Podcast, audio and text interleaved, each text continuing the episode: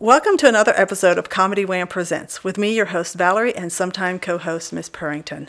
ComedyWham.com is your place to go for features about all Austin comedy.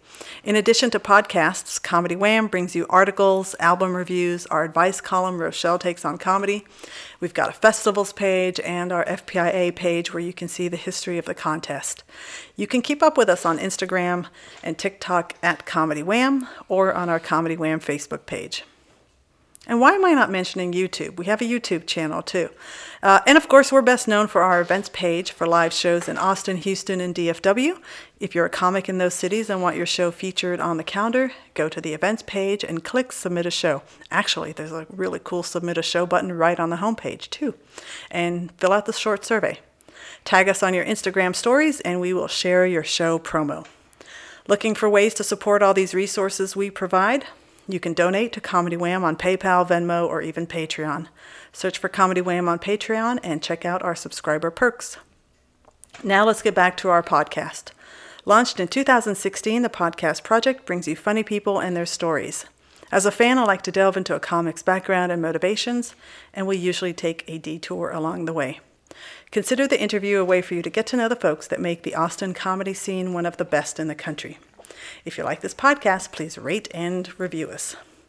Today, I'm talking to the co host of Business Hours. It's a weekly comedy show set in a convenience store. I've actually seen him lately doing more experimental comedy than traditional stand up. Uh, but we were running open mics at about the same time about five years ago, which is crazy that now I'm getting to interview him. Uh, he makes visually interesting short videos that you need to check out on his YouTube channel. And I'll give a particular shout out to Don't Make Tea and Snake Charmer because uh, uh, uh, the Don't Make Tea, I literally envisioned myself sitting in one of those dark rooms at a contemporary art museum watching this on a loop and thinking, yeah, that fits.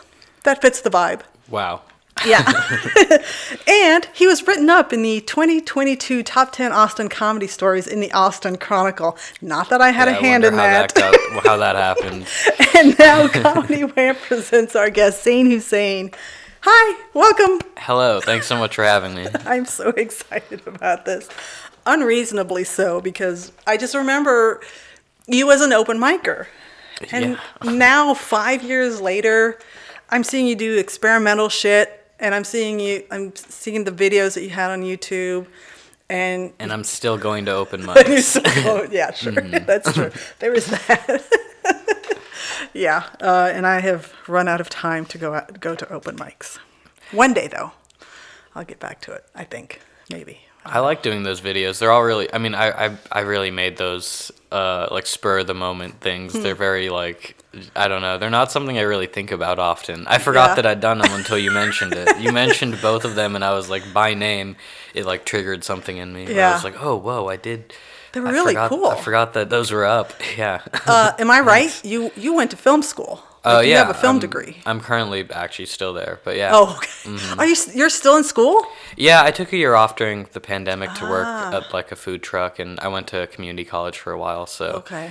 uh, still working my way through. Just about to graduate, hopefully. Huh. Mm-hmm. Okay. Because yeah, all of your videos, they have the air of, oh, I know what I'm doing as a video editor. I'm doing these really cool techniques and I definitely like doing video stuff. It's really interesting work. I, I think I could do more of that in the future. I'm, I'm working on a lot of documentary stuff right now. It's hmm. kind of like a the angle I'm kind of looking at things. Huh.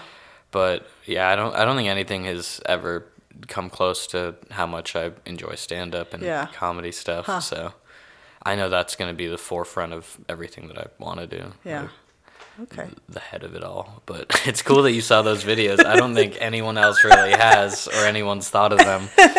Um, they scared my mom. She's she saw she saw them and she literally called me and was like like viscerally affected by the video. That that that one.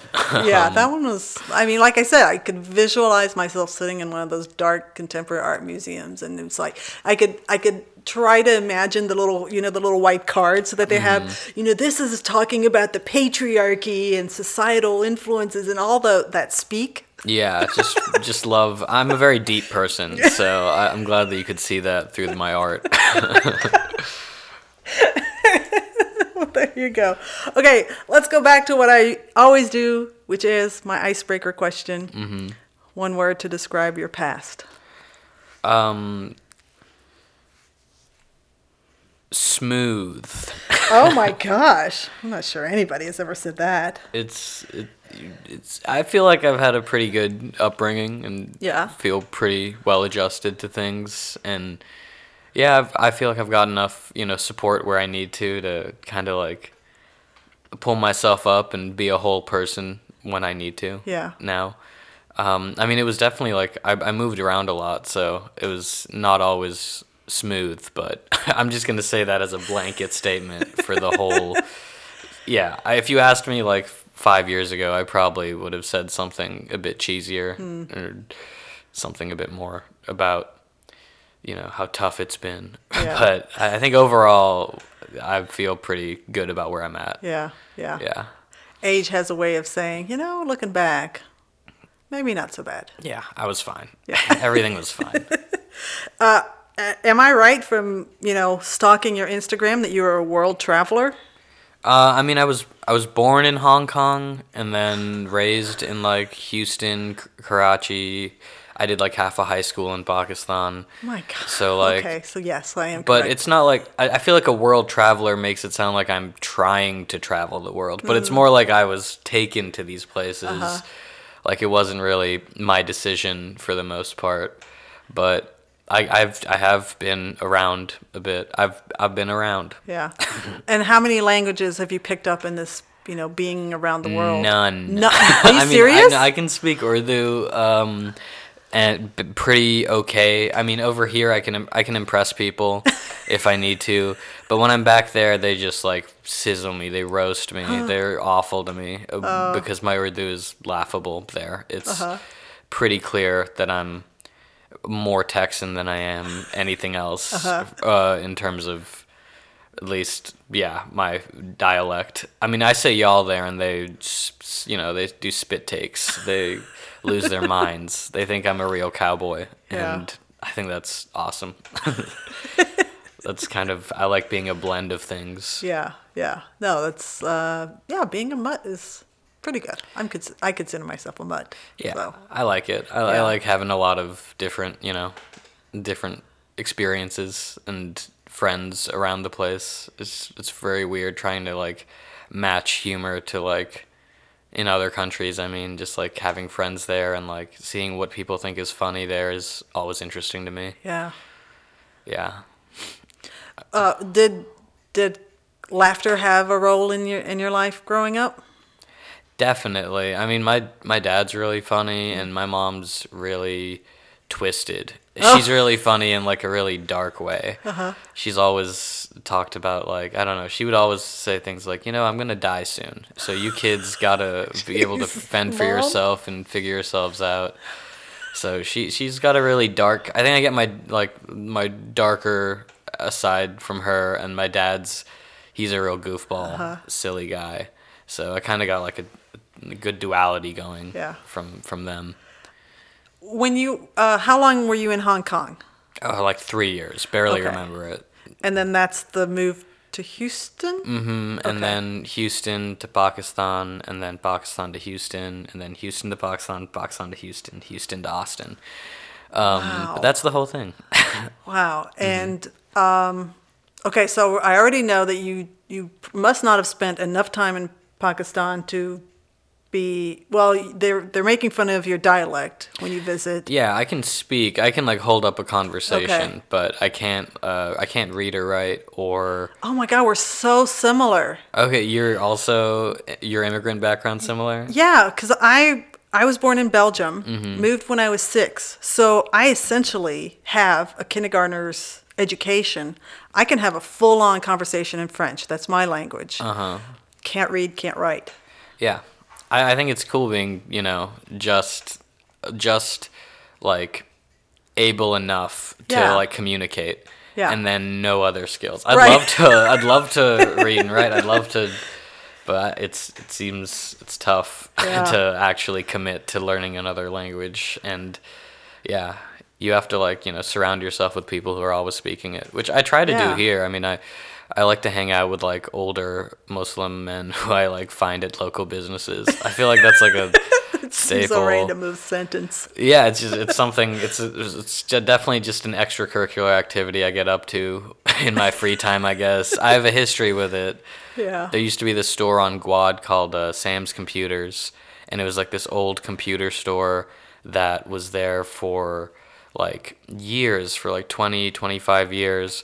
And it was run by this like old Pakistani man named Imran. And I would just go in there, I'd like bring a book, I'd read, and then uh-huh. I'd just hang out with him for like hours. We'd watch cricket games or oh my like gosh. just talk talk shop you know it was really interesting it's such an archaic place because it was just filled with like old iphone cases and like tech from like 15 20 years Oh ago that he hadn't cleared out it was it was really special So, as a kid, bouncing around from Houston, Texas, to Pakistan, Pakistan. Mm-hmm. You feel free to correct me because I'm gonna fuck this up the I mean- entire episode. i don't care i probably won't but How much whiplash were you getting as a kid, or were you just not even aware of like these major cultural ping pongs that you were going through? I mean, I think I was, I was. Uh, it was interesting to observe. I guess I, I really, I noticed a lot of similarities between the two worlds. It was like two different worlds I was in when I was here and when I was there. Um, but I think overall, I, I was able to like find, you know, the people that made me laugh and that I liked being around. Yeah. So I got through it all pretty easily. I guess it wasn't wasn't too bad. Um, yeah, I mean, there's it was it is interesting li- going, living in like a country that's like 98% Muslim and then like moving here and I remember like in elementary school someone was like was like, "Wait, so do you are you Christian?"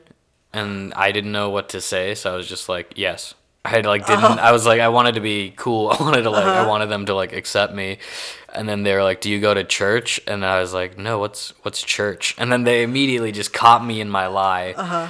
And, and I was like, "Oh, I'm such a fool. I don't even know. I didn't even know like other religions existed until I was like." eight years old, I guess, seven or eight years old when I moved here, because I was just only surrounded with one. Uh-huh. So I think that was an interesting part of development Yeah. for sure. Was seeing other people and just like a different, a whole different, you know, society, Yeah. basically. And I love it here. I think I've, you know, I I really do feel like Texas is my home. Yeah. But you you go back from time to time. Yeah, I went back in 2019. I'll probably go back again at some point Yeah. soon.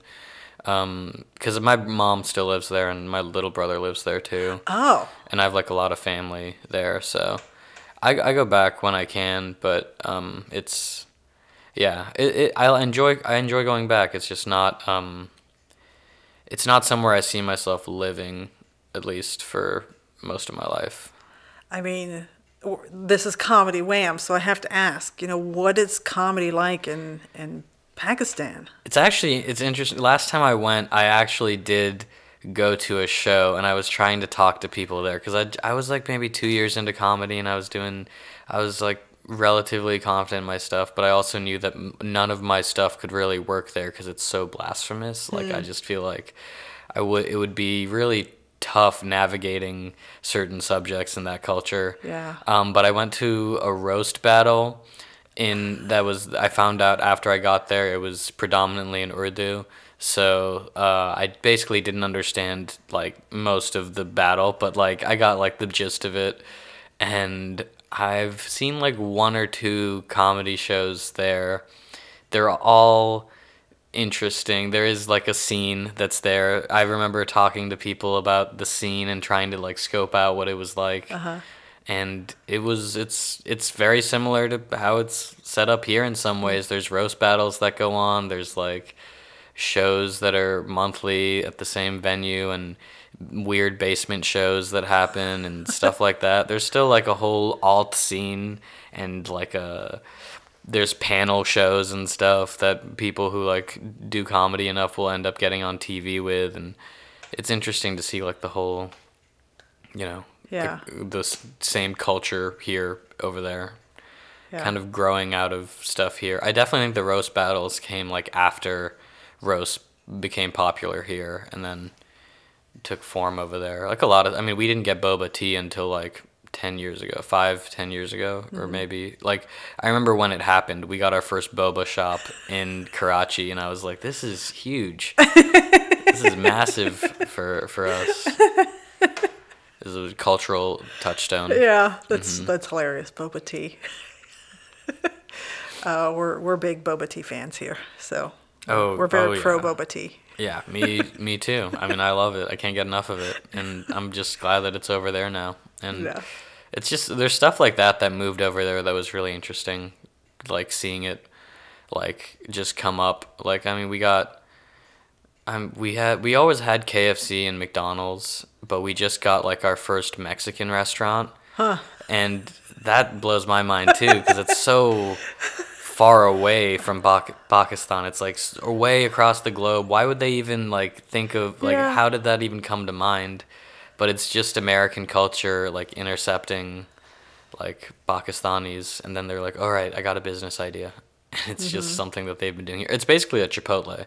I'm trying to get my little brother to work there. I've been like telling him, "You gotta work there. You're from Texas. You're in Pakistan. It's the only Mexican restaurant in the country. This is such a unique experience Yeah. for you to like jump into."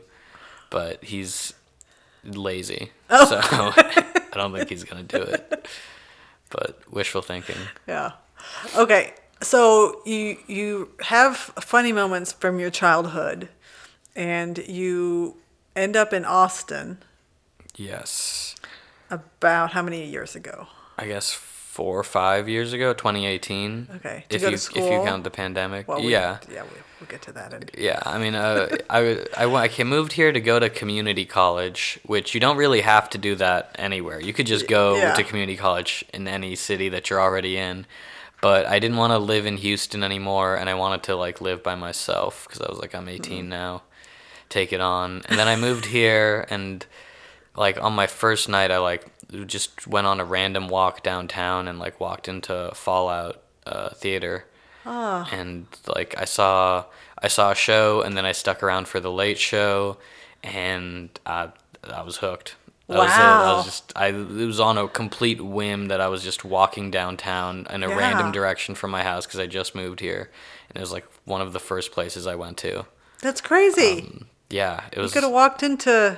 Yeah, I could have walked into any anything. any other establishment and be a completely different. I could have walked into like a, a I guess I, I was underage, so it'd have to be somewhere. I couldn't. I wouldn't. There, I couldn't have walked into a strip club. Right. I was. I was eighteen.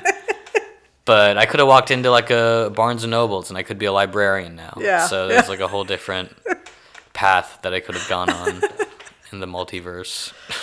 Um, Do you do you think you'd always been craving like that comedy element, or do you really think you're just that susceptible to uh, influence? I mean, I think it was in me for sure. I did a I did debate and speech Oh, in okay. high school, and my brother did debate and speech, and the most memorable moments from that were when we were fucking around, and like when my brother like told us stories about um just like throwing rounds and throwing the competition and not taking it seriously Uh-huh. and having fun. Like that was the kind of stuff I was like I was like oh this is interesting that it's just funny. That you're like that like you're able to speak and present stuff but you're also kind of playing to the judge.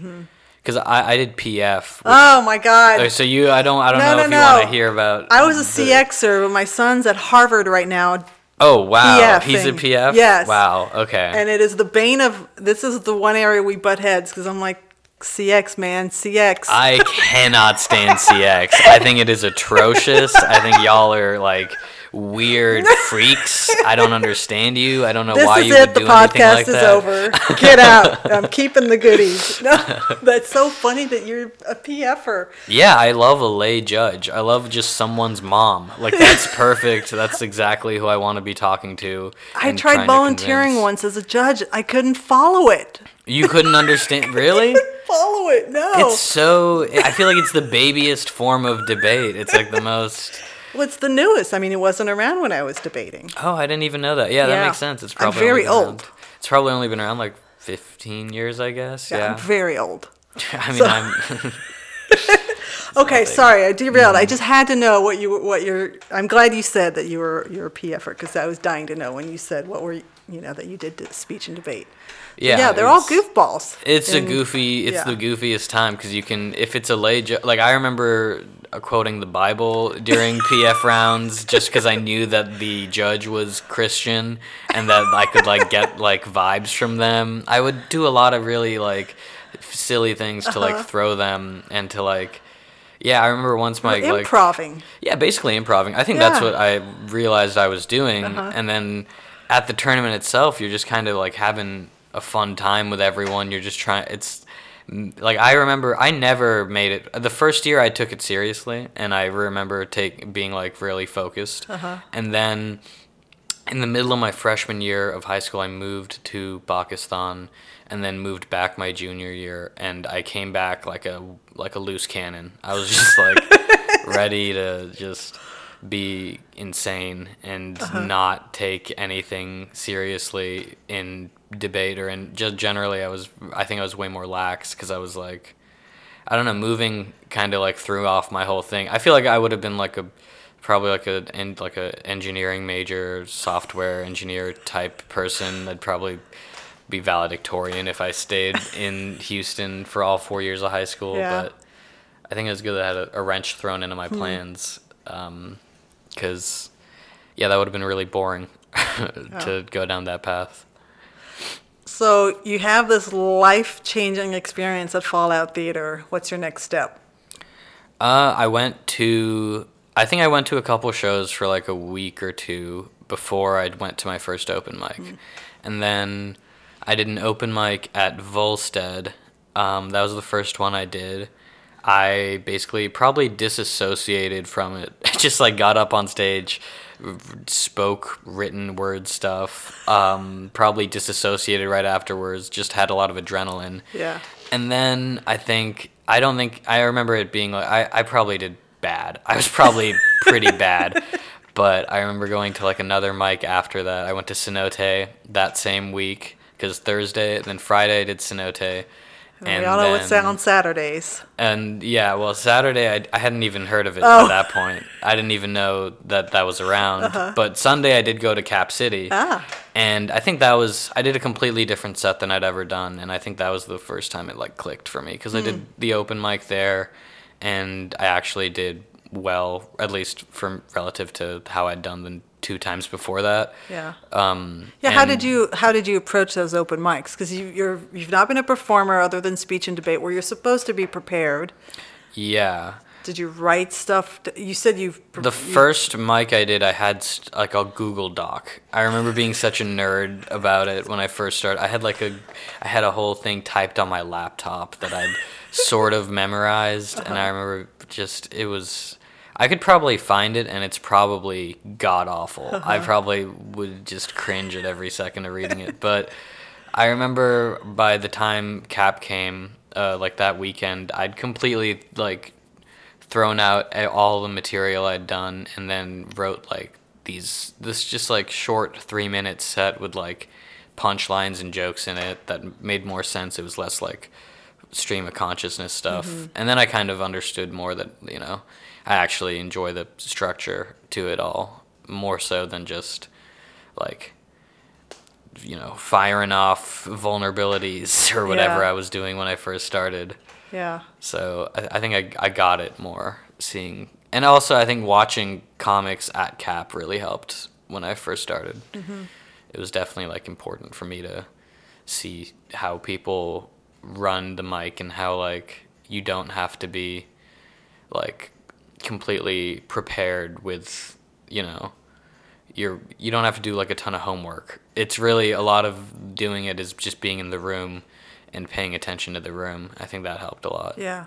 Yeah. I think I think it might have been Joey Z hosting the mic that first time, but it's been a long time. Who knows? It's- yeah. Yeah.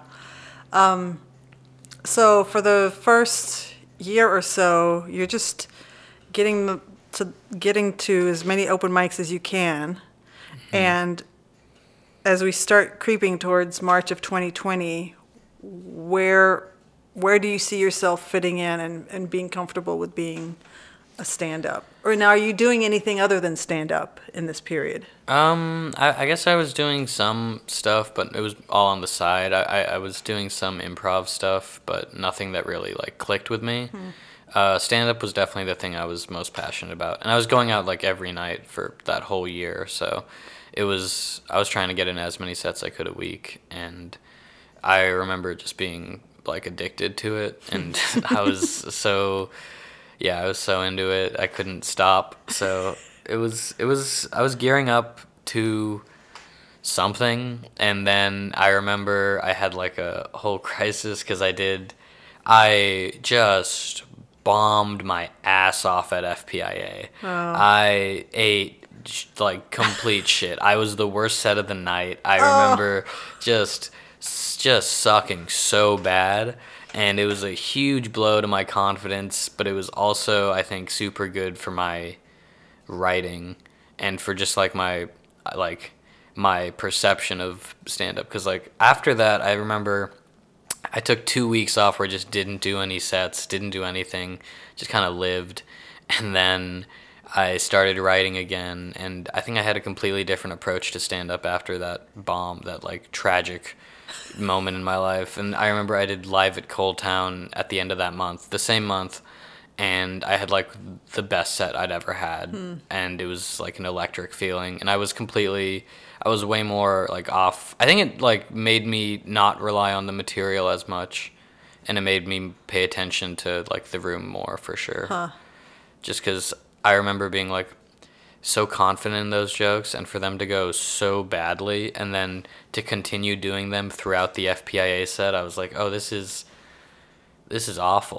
like I don't need. I should have just acknowledged that I destroyed the room and made everyone feel awful instead of just kept on going. Um, so that was really funny. I remember I was uh, in a Did- stand-up little group at the time.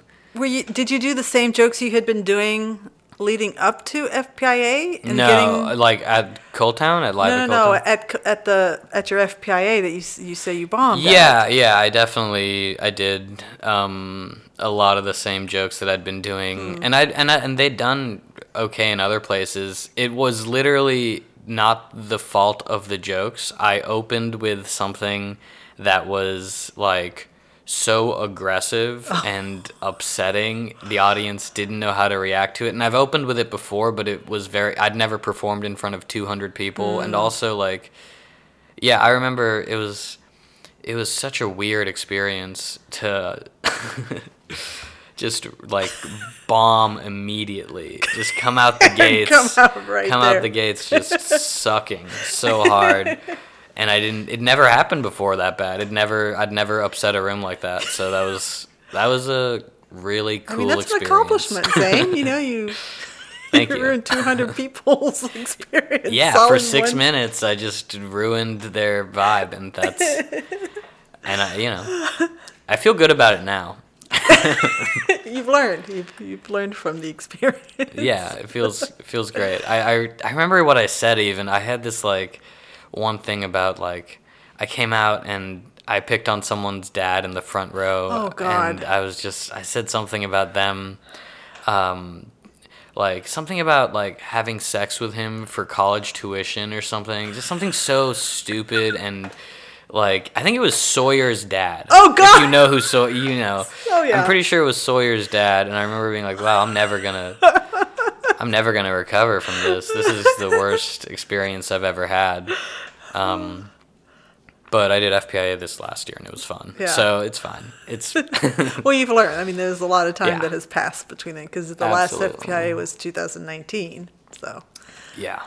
uh, so ColdTowne got you on the right track as far as figuring out. Oh, I gotta, I gotta read the room and I was in a stand-up group that Karina Magyar was kind of Oh. like she she would take in a lot of new people Yeah. and like kind of like talk to them weekly. And I remember the week after FPIA, I like I like told everyone about my experience, Uh-huh. and they were like dying laughing because they were like, "This is that's so funny that you did so bad." Uh-huh. Like it's that really helped. I think that made me feel a bit more comfortable and like not as you know defeated. Yeah. I was able to recover from that, but it was a huge moment for me.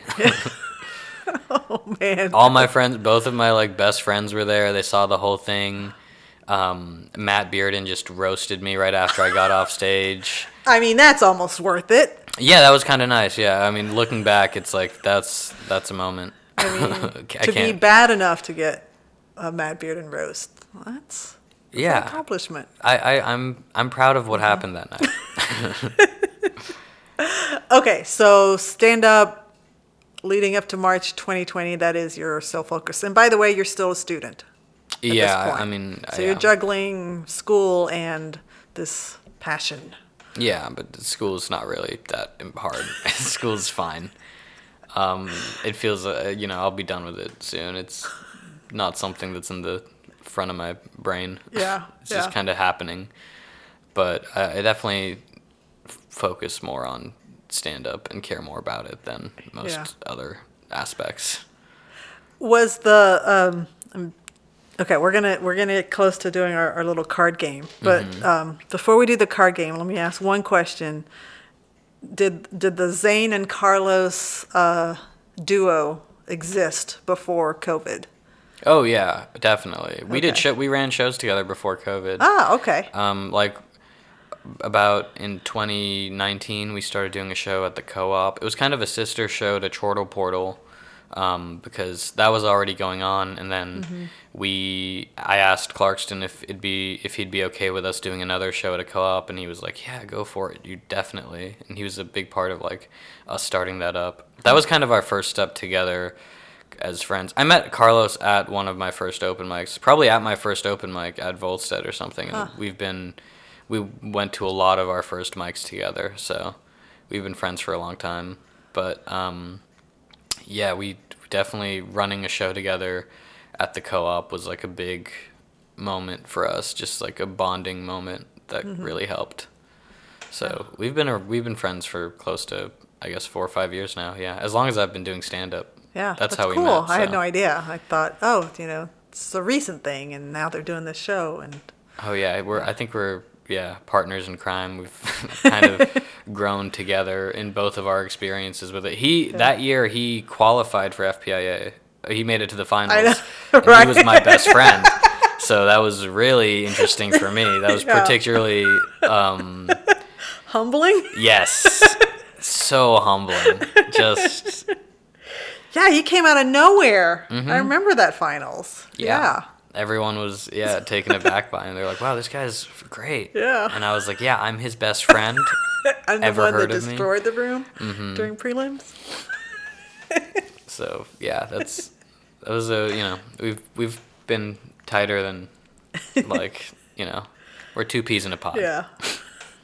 All right, let's uh, take our little intermission and do the the break. So pick a card. I'll read it off to you. Okay, I can, this one That one. Okay. left card. the person I find most annoying is. Oh oh no! How am I supposed to? Uh, is this supposed to be in scene or is this supposed to just be in my personal life? Is it just? know. I don't. My boss micromanages me a lot at work. She's always telling me to like. I don't know. It's there's a lot of a lot of small things that I don't like about her. I guess that's something that annoys me a lot. Um, culturally speaking, I don't know. Tucker Carlson gets on my nerve. There's just like, what kind of, what route am I supposed to take with this? Is it's you know, locally there's a lot of people that Oh, annoy name me. names. I don't want to name names. I know that everyone is going to, you know, everyone does the podcast. I don't want to name. You've probably talked to the person who I find the most annoying. You've pr- you're probably you've probably had them on the podcast. Probably. I've had a lot of annoying people. At some point, we've all been annoying, so it's okay. Yeah, that's for sure. um, yeah, I don't know who the most annoying person is. I, I feel like the sometimes the most annoying people are my favorite as well. Like I'll have a friend who I need them to annoy me. I need them to push me. I need someone to like push my buttons because I get too comfortable. Yeah. Um, yeah, I'm gonna say you know I'm gonna lock in uh, the most annoying person is uh, Conrad Fagan. I'm gonna I'm gonna name drop him Okay. because he's a good friend of mine, but he can be a bitch. He can be just a total nuisance and a pain in the ass, but he's also one of the funniest people I've ever met. And people love and hate him. I think he's one of the most controversial people in the whole city in terms of just how people feel about him. Uh-huh. It's a real love hate situation. He's yeah. Okay. All right. Let's see what I have to answer. All right. And the thing like it, I complain the most about. Oh my gosh. Things not being in their place. I'm so OCD Oh, and like, like, physical things not being in their Yeah. place, or just spiritually speaking. no, not spiritual. Well, spiritually, yes, there is there's a, a thing that's definitely not in its right place. But uh, yeah, no, like well, things I, I, need. I want to know what that is. I want to. What is? oh, that's gonna get really dark and sad if I do it, though. Um, Are we Facebook friends? I think we are Facebook friends. Like for a long time? I think we've been Facebook friends for a while, but I don't know if I've seen anything recently. If there's well, been something. so my son's father passed away. I and didn't so know about that. That's the thing that it's like, all right, you know, mm-hmm. that should not have happened. Spiritual unbalance. Yeah, Understood. yeah, because Mm-hmm. then you know creates a whole thing for my son, and you know, But physically, spirit, like physically, things can't be in the wrong place without you. Yeah, no, you need to have it all organized. My Yeah. mom's the same way. Yeah. She has to, she's very she cleans all the time. She spends nonstop putting things Yeah. in place. So it's really bad. And I know, like from appearances, you're like, this house is all of chaos. Like there's just random shit everywhere. I would not have said that. but I'm saying it. this place is very clean and orderly. I think your house looks beautiful. You have great furniture and the whole place looks so great. It's But but to me, all I see is that should not be there. That should be put away. That should not be there. That's all I see, and it's it. I allow it to create stress until I decide, okay, house cleaning, dump everything. What do you do to get rid of that? What do you what eases your like when do you find yourself okay with the mess? Oh, I Oh, I I, don't. live in mess. I No. love mess. oh no! I eventually get to a point where I have to purge, and then that gets me back to okay. Purge zen. like clean everything out, like do a yeah, whole yeah. I think I mainly clean when I'm avoiding something. Ah, when I'm like, yeah. oh, there's something I, I'm procrastinating or putting off, is when I'm like, Yeah. all right, time to really focus on my bathroom. like, You know the what Mexican therapy is? no, I've, I mean, It's, I've never heard of it. It's house it. cleaning. Oh, okay. Yeah. if I'm like really needing like some evaluation Mm-hmm. of self and situations, the house will never be cleaner. I've never heard that before, Really? but that's a great that's a great phrase, and I'm going to use it a lot, and I'm going to use it in a way that makes people uncomfortable. People are going to yes, do it. You I'm have my endorsement. but don't make it racist. Just, Yeah, you know, I mean, uh, sure. all my Mexican girlfriends say the same thing. Okay. It's like, yeah.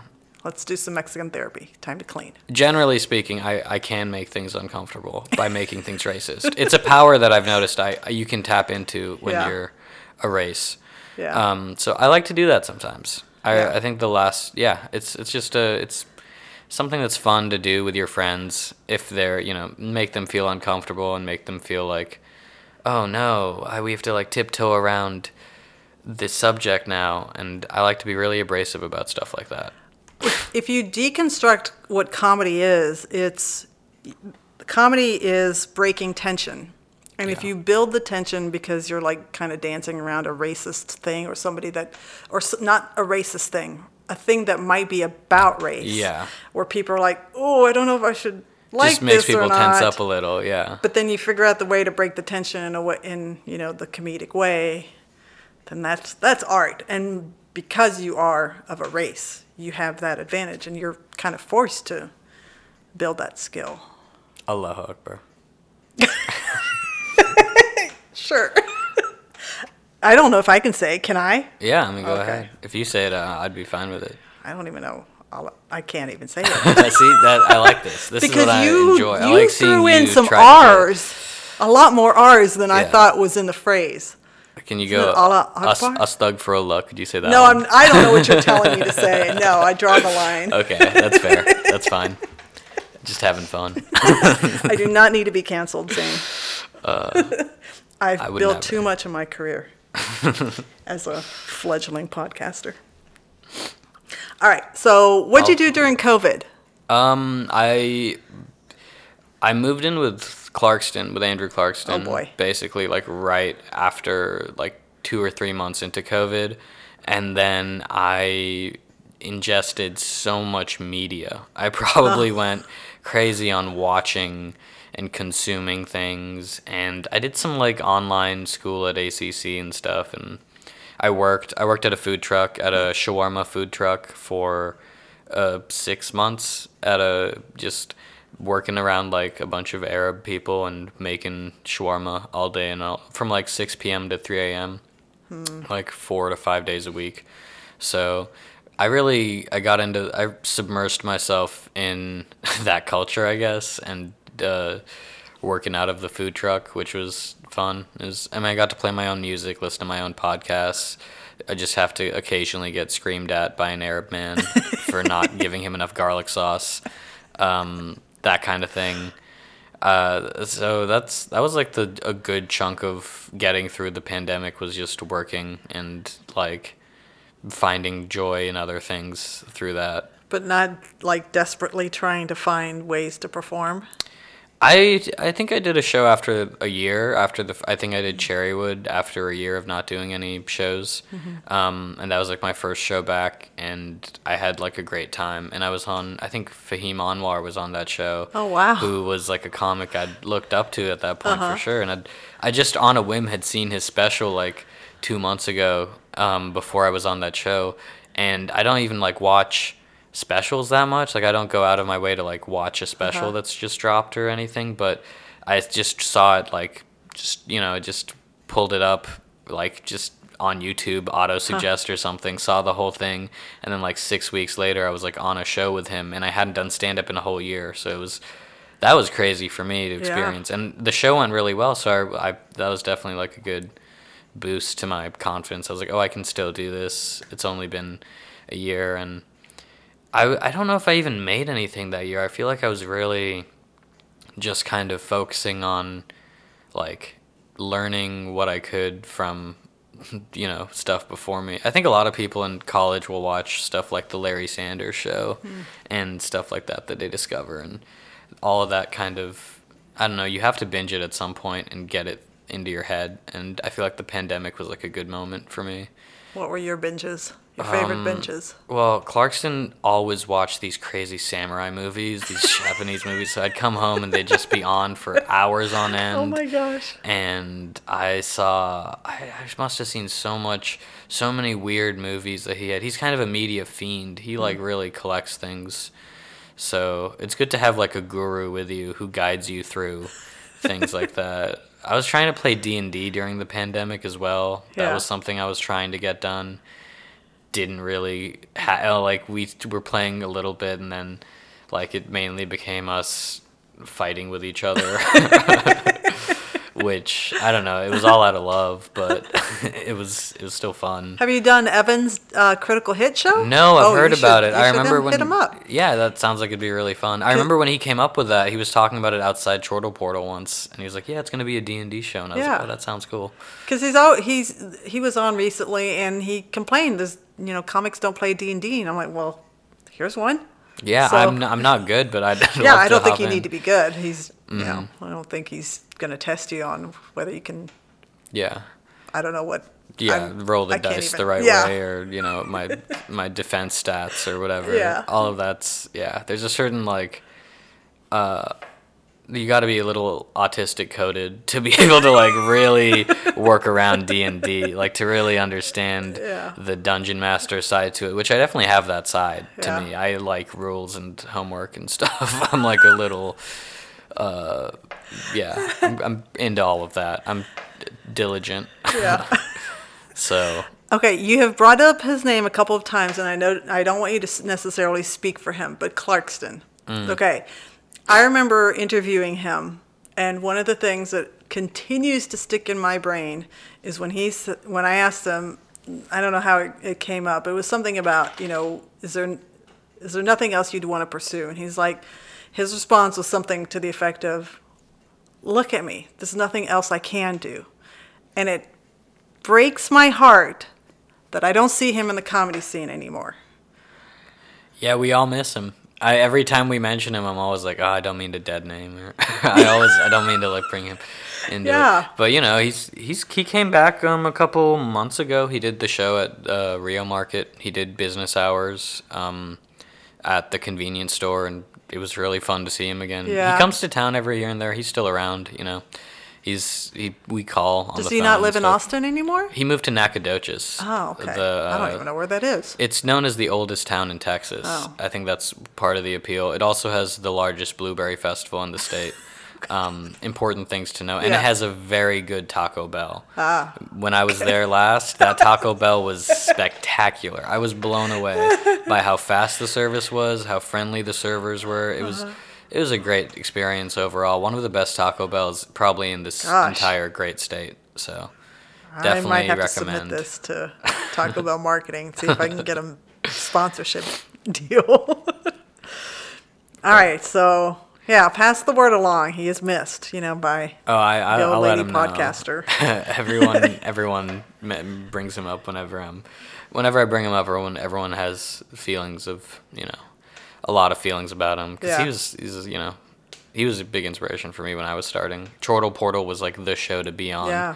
when I came to town, and yeah, it was, it was a hoot. It was just like an insane show. Yeah, and and you never was- knew what you were going to get from him, and it was always just the energy was amazing. Yeah, And that was. I so remember when I was starting business hours. It was. It's definitely the blueprint for what I wanted the show to Mm. be like. And we had both Danny and Clarkston on, and getting their approval felt so good.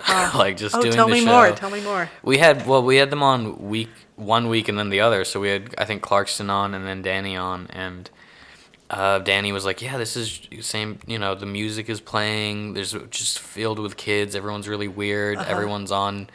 We we gave everyone these like THC gummies. So it's like, I mean, we can't smoke in the store like you could at Chortle Portal. Yeah. You can't drink in the store like you could at Chortle Portal. But we're we were trying our hardest to cultivate like a friendly and kind of off the wall crazy Mm-hmm. show idea and do it weekly. So it was it was really fun. Yeah. How did you and, and Carlos come up with this idea?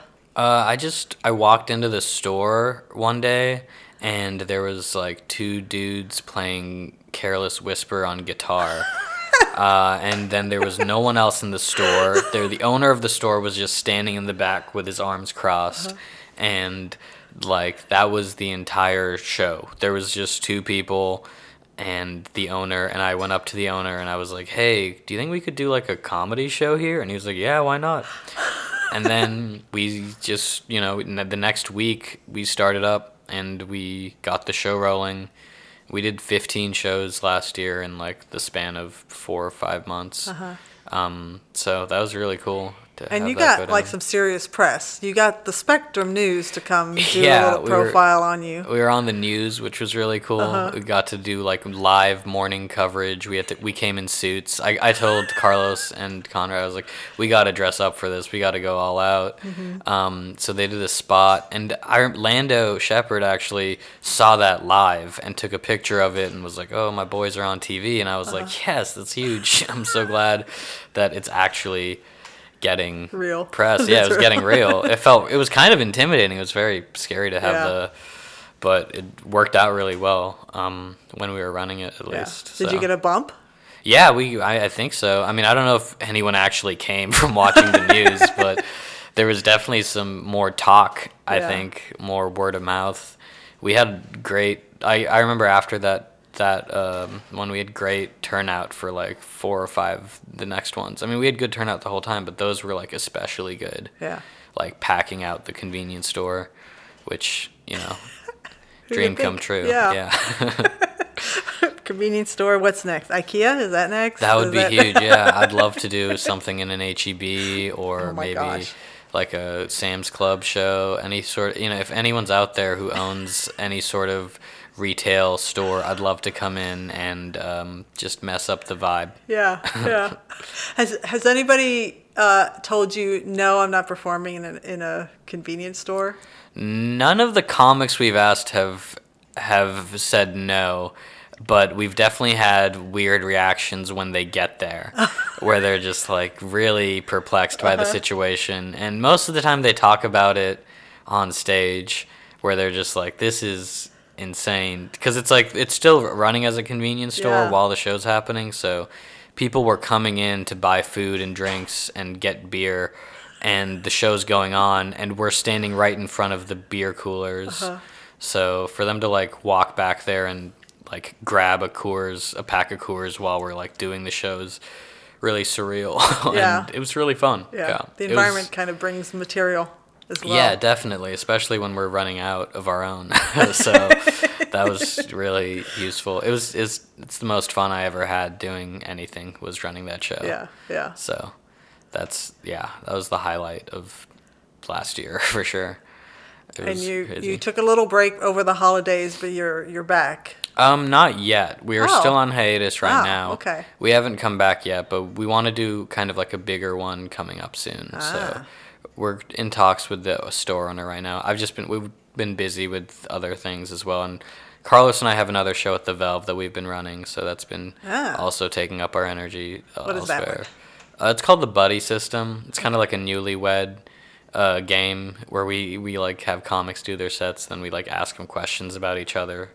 Um, it's it's a fun show. It's also kind of like a it's kind of a gimmicky show. It's but it's pretty enjoyable and like everyone seems to like it so far. So it's it's been fun running a show at an actual club instead of just like a convenience store or a co-op. Which both of those are just like I just asked if I could do it and then showed up and started doing it. Like mm-hmm. I had to rent out all the gear myself and all of that. oh yeah, so, like, working at an actual comedy club is is great. It is it definitely feels more legit. I like doing like the underground shows or you know stuff that's more spur of the moment decision, but like it is nice having like a actual club that like lets you kind of do what you want to do. yeah. I saw you most recently at uh, Clara's Good Pollution show where you and Carlos did some kind of goofy. Yes, we did like a sketch, about being ghost hunters or something. Yeah, Yeah, yeah. yeah. Yeah, we Carlos and I have been doing a lot of sketches in the last year. I think we've done. Um, Emma Holder has a show at Fallout that we do basically every month, and we've done I think at least like ten of those. Oh, wow. And then I've done one of those by myself with some friends too, and yeah, I, I don't. I think I find sketch to be just more like it's a good writing tool. I am not nearly as passionate about it. I wouldn't want to like take it. I wouldn't. I don't see myself taking it to the next level mm-hmm. per se, or like trying to record them. Even I, I see it as like a really great tool of just like writing weird stuff because we were even doing that for business hours. We were kind of like doing sketches at the top of the show. Oh, yeah. Because like I think Chortle Portal did that a lot, where they used to have these like crazy ideas at the top, these really big high concept stuff, and it's like I don't know. That's always been something that's intrigued me outside of just doing bass stand up, which I like doing. It's it's definitely the thing I I like want to do for the rest of my life. But it's these weird kind of odd shows and sketches that like I find to be most interesting. I don't know. I like being it, just in, insane. I like being like a crazy person, Yeah. and I think that's one of the best ways to do that. To go about it Yeah, yeah. With like an audience in front of everyone. You mentioned that you were going to be finishing up your your schooling soon. Is that this? is that Mm-hmm. Yeah, in the next this year, uh, probably by December. Are you going to stay in Austin? You think? I think so. Yeah, I'd like to stay in Austin for a couple more years Yeah. for sure. Um, I I love the city, and I just the community here I I have. I don't think I could. It would take me a while to like learn everything about everyone in a new place. I think there's clubs I want to work at here. There's like institutions I respect and people that I respect so much that I feel like I still have a lot to learn and a lot to do in the city before Yeah. I'd move out. I'm very hopeful for staying in Austin. Yeah, cool. And you you got through FPIA this year? Yeah, I mean, I did it. It was definitely not. it better? Yeah, it wasn't anything like the first time I did it.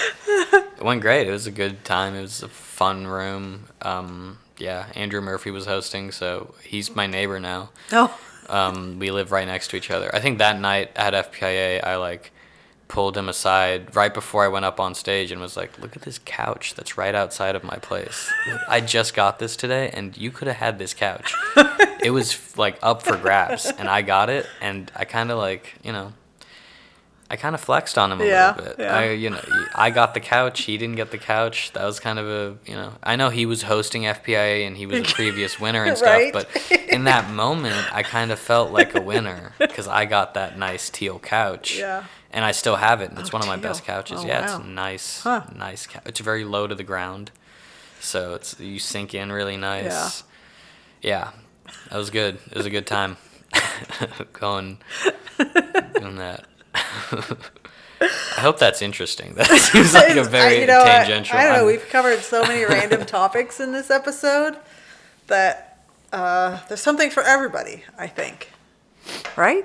I think so. We've guess so. covered everything. it's been a jam-packed episode. I've name like, dropped so many yeah. people. We're not even at an hour. Look at that. I mean, so many. Yeah, you have name dropped a lot of people. so many names, uh, only useful for people who live here. but no, I'm sure all, some of them are going to be stars. So One day. Um, is there anything we haven't talked about that you want people to know about you? Um, I don't know. What do you want to know about me? What what perplex? What kind of? I, I do. I guess I have some other weird things. I teach improv at a senior center right now. Really? Yeah, I started teaching an improv class at a senior center like in November, because me and like a friend of mine just sort of like walked out over there, and I was like, "Hey, I'd never been to this like senior center," and we showed up, and we were like, "What should we say? Like, why are we here?" and I was like, "Well, maybe we're trying to teach a class," uh-huh. and so we walked in and we're like, "Hey, can we teach a class?" And they were like, "Sure, just fill out this form," and then we're volunteers. We just started teaching a weekly improv class there. Um, and we have a recital coming up actually at the end of March. I would love it Oh if you guys came out. Bring whoever you'd like. Bring your son. Uh-huh. Bring friends. It's gonna be a friends and family recital. Um, all of everyone who's in the like class is between like 55 and 70. So and they're all really sm- like so sharp. I love them. I'm obsessed with them. There's this one. Uh-huh. I love this. One lady, not to name drop again, her name is Judith. Uh-huh. She is a killer. Oh, she is wow. so funny, so quick witted.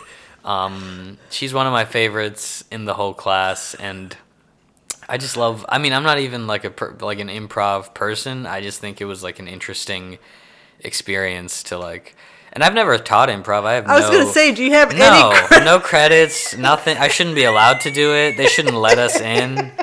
They shouldn't let us do this, but we showed up and we're enthusiastic, and they're like, "That's fine. You get, you know, go in there. Uh-huh. You do, do what you got to do, and it's it's fine." I've taken an improv class before, I guess, and I that helps.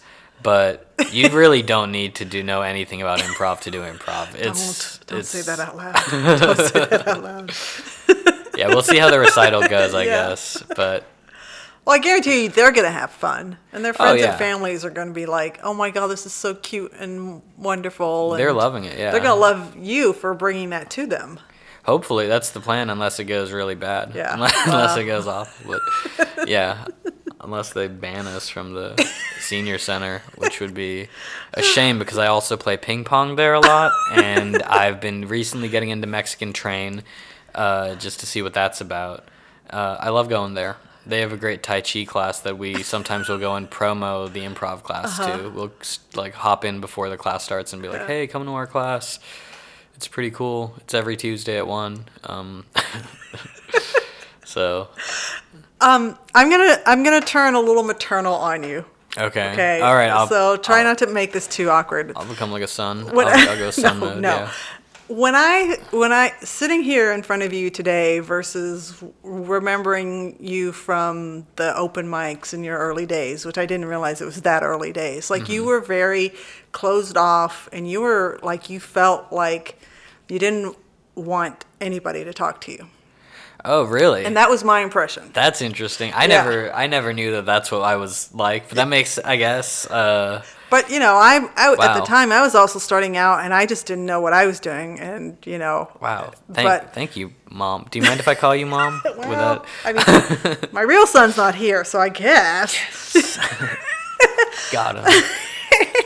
um, But yeah, I mean, it's just that, and I think that's part of why I'm so excited because it's like, well, compared to what I was seeing at open mics, like this is like, you know, you gaining your confidence over the years and like really finding the things that make you happy, and I think- that's just cool. I think anyone who starts when they're 18 will be can be very I don't know I think that that's probably what made me a bit more reserved when I first started was Mm. Yeah. I kind of felt younger than everyone else and I was then scared that everyone would be like uh, pretty mean to me. so uh, I think getting over that helped, and it, was, it definitely comes from having friends who are coming up with you at the same time. That was definitely a big confidence boost for me. Yeah. that helped a lot.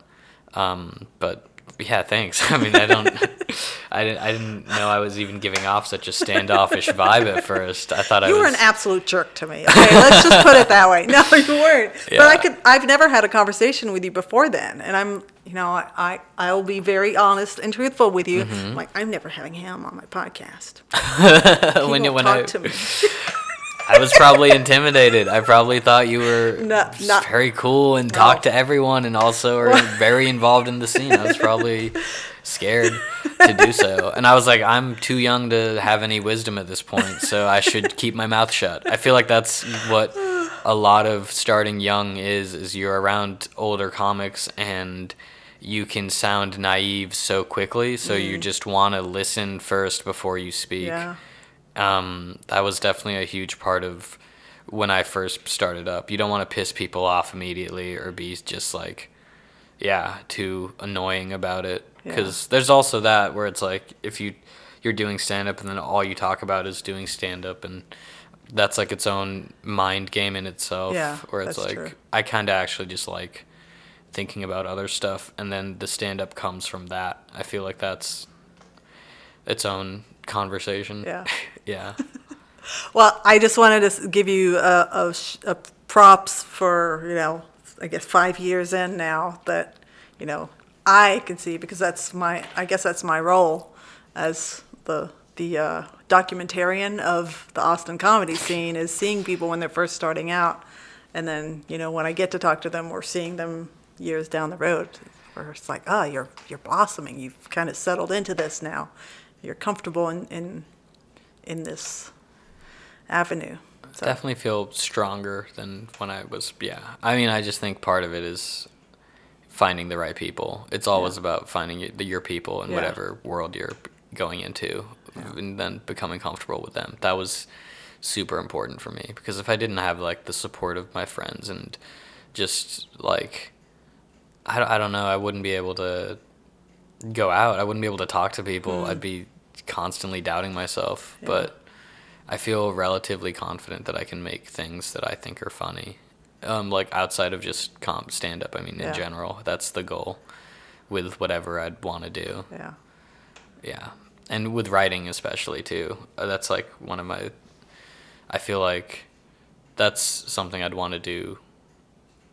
That's my passion, is writing stuff. Because I, I like performing, but writing is something that I feel like is. That'll be something I want to do when I'm way older. And mm. performing, I might, you know. I don't know. It's always it's just you know being in a room with people and then coming up with ideas is probably one of my favorite things to do. So, yeah, hmm.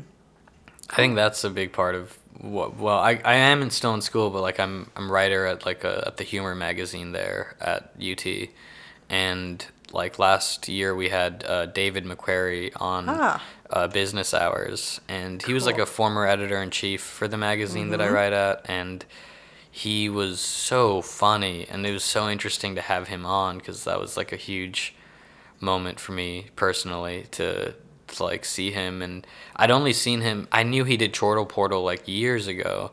And I hadn't seen him in Austin. And he drove all the way from Houston to do the show and that was such a significant moment for me to, yeah, I don't know, that was huge. I, I loved loved every part of it. But he's like a being able to write like that is Yeah. I don't know, that's super impressive to me. Yeah. And to tie it back to what I was gushing over you at the very beginning, you know, he he makes a pretty awesome video series. Yeah, fluor- And, you know- fluoride, uh, fluoride, fluor. I think it's fluoride.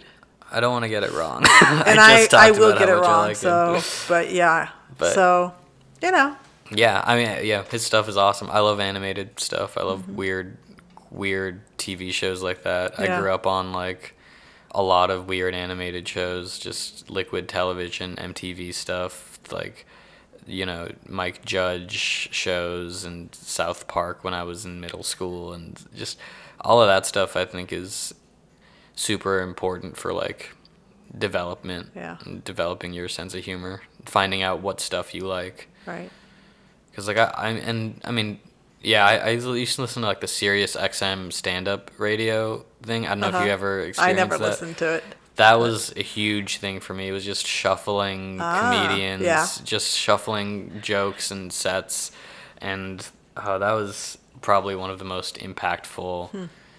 Early experiences I had with comedy. That and Conan O'Brien, his show. Just like my family would sit together and watch that all the time. Oh, That was huge. Yeah. I don't think anything's ever really. I don't think anything will ever come uh, like surmount what Conan did for me as a kid. Yeah. Probably. wow. That's big. Yeah. Okay.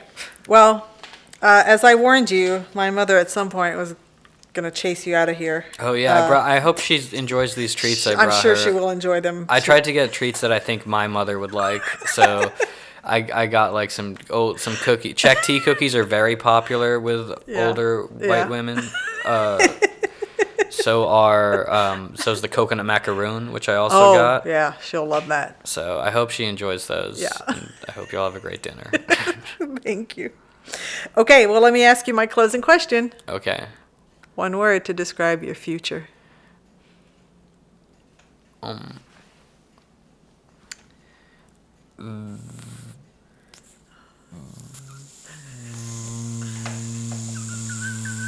I wish I was recording this. Virtuous. Virtuous. Oh my gosh. Okay. Yeah. I'm gonna stick with that one. Okay. Because I started making the V sound, and then I realized I had to commit to it. Oh. So, and also gonna- it's just a, it's a good word. I It think is it's a good word. I really don't know what it means in this context. though. Yeah, in the comedy context, I don't I don't, either. I don't know what that means, but I think it's a cool word, and people need maybe. Yeah, I think it means like someone you know. I'll re- feel good about it. maybe like hopefully in the future Yeah. I'll feel good about my career in comedy, and I'll feel virtuous. Yeah, I don't know sure. that. I don't know if that means righteous. I literally don't know what that means, but that's my word. I mean, yeah, I mean, it's. I kind of think of it as like ethical, but I don't. I don't think it's even that. I think it's kind of like you know having good vir- having like feeling positive about yourself or Yeah. just good virtue, having good morals. I don't know if I care about morals in comedy, but I just just thought it'd be a fun old biblical word to use. Yeah, Kind of. it's great. All right. Well, that is a wrap on Comedy Wham presents Zain Hussain. Tell us where we can find you on social media. Um, And uh, projects on and your- Instagram at zain.huss.ain. Uh, Zain is Z A I N. And then I also have another store, uh, I mean, another project called Nadeem's underscore store on Instagram. That's very important to me. Uh, it's a convenience store. Uh, it's a celebration of a convenience store on a digital platform. Uh, it's like a fake convenience store that I say my uncle owns, and it's it's definitely one of my bigger projects I've worked on in the last year. So check that out. That's very important. Business hours is on Instagram. You can find all of it like on my main page. I'm sure. Um, yeah, that's that's all my social stuff. Okay. Hmm And then uh, upcoming shows and stuff. Business hours might come back later. I don't know. Who knows? so non-committal I don't really. Yeah, whatever. Come to the improv recital for the senior center. That's gonna be huge. Our the name of our uh, group is Glass Half Silly, so that'll be that'll be a lot of fun. Um, I'm doing like an unofficial South by Southwest show for some bands that me and I think the only other person I know booked on it is Casey Rocket, and then I think we're just doing that. That's the only other hmm. upcoming thing I have going on. And check out the buddy system at Fallout. I mean at Valve at the Valve. That's yeah, I like doing that. Those are the shows I kind of regularly do. Is that a monthly? That's a monthly. So is the character show at Fallout that Emma Holder runs, also a monthly show. Those are that's my whole. That's me. That's you. That's you. All right. Well, we hope you've enjoyed learning about how Zain got to be the comedic genius that you heard today, just as much as I have. this has been Comedy Wham presents Zain Hussain. I'm Valerie, and that's been funny. Thank you, Zain. Thank you, Valerie.